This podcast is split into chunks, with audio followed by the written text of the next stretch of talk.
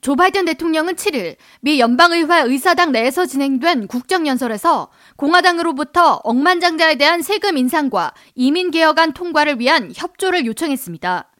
바이든 대통령은 미국 200년 역사 동안 쌓인 채무의 25%가 도널드 트럼프 전 대통령 재임 기간에 진 빚으로 인한 것이라고 주장하면서 공화당으로부터 부채 한도를 늘리는데 협조를 호소하자 일부 공화당원들 사이에서 야유와 비난이 일기도 했습니다. Nearly 25% of the entire national debt that took over 200 years to accumulate was added by just one administration alone, the last one.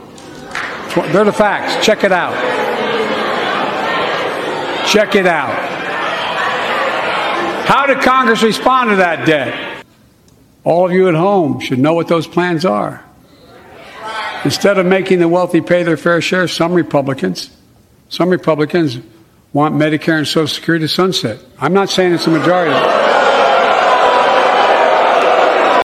바이든 대통령은 2년 전 미국 경제는 휘청거렸지만 오늘 밤 내가 이 자리에 서기까지 우리는 기록적인 1200만 개의 일자리를 만들어냈다고 말하면서 이는 2년 만에 다른 대통령이 4년간 만든 것보다도 많은 것이고 그로 인해 실업률이 50년 만에 최저인 3.4%로 떨어졌다고 주장했습니다. But unemployment rate is at 3.4%, a 50 year low.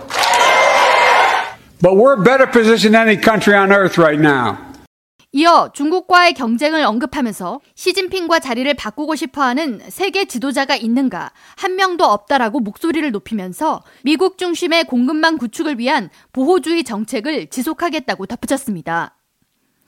지난해 11월 치러진 중간선거 결과로 하원 다수당이 공화당에 넘어간 상황에서 이뤄진 이번 연설에서 바이든 대통령은 싸움을 위한 싸움을 하지 말고 협력하자는 뜻을 강조했습니다. 그러면서도 메디케이드 처방약 가격을 올리거나 연방 차원에서 낙태를 불법화하는 법안을 통과시킨다면 대통령 거부권을 행사하겠다고 경고했습니다. 백악관은 이날 대통령의 국정연설에서 연설의 주요 메시지와 관련한 인사를 특 별 손님으로 초청했는데 이 중 허리케인 아이다로 퀸즈 포레스트 힐즈에 거주하던 중 지하와 1층이 모두 잠겨 큰 피해를 입은 앨리슨 세서 씨가 출연해 지구 온난화로 인한 지속적인 홍수 위험에 노출된 퀸즈 지역 인프라 구축에 대한 관심을 촉구하는 메시지를 전했습니다. 이 밖에 경찰의 폭행으로 숨진 타이리 니콜스의 어머니와 양부, 로스앤젤레스 댄스 교습소의 총기 난사범을 막은 브랜던 차이도 초청됐습니다. 바이든 대통령은 특히 차이의 용감한 행동을 소개하면서 의회가 공격용 총기를 금지하자고 촉구했습니다.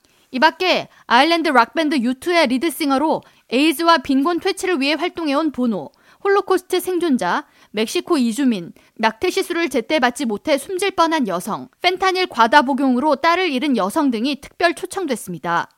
한편 올해 바이든 대통령의 국정 연설이 진행되는 동안 만일의 사태를 대비해 임명된 지정 생존자로는 마티 월시 노동부 장관이 지명됐습니다. 미국은 상하원 의원 전원은 물론이며 행정부 및 군 지도부, 사법부 주요 인사들이 참석하는 국정연설 때 테러 등의 불상사가 발생해 정부가 마비되는 사태를 막기 위해 강요 중 한 명을 지정 생존자로 지명하는 전통이 있으며 이에 따라 월시 장관은 연설이 진행되는 동안 의회와 떨어진 안전한 장소에 머물며 만약의 사태에 대비했습니다. K라디오 전영숙입니다.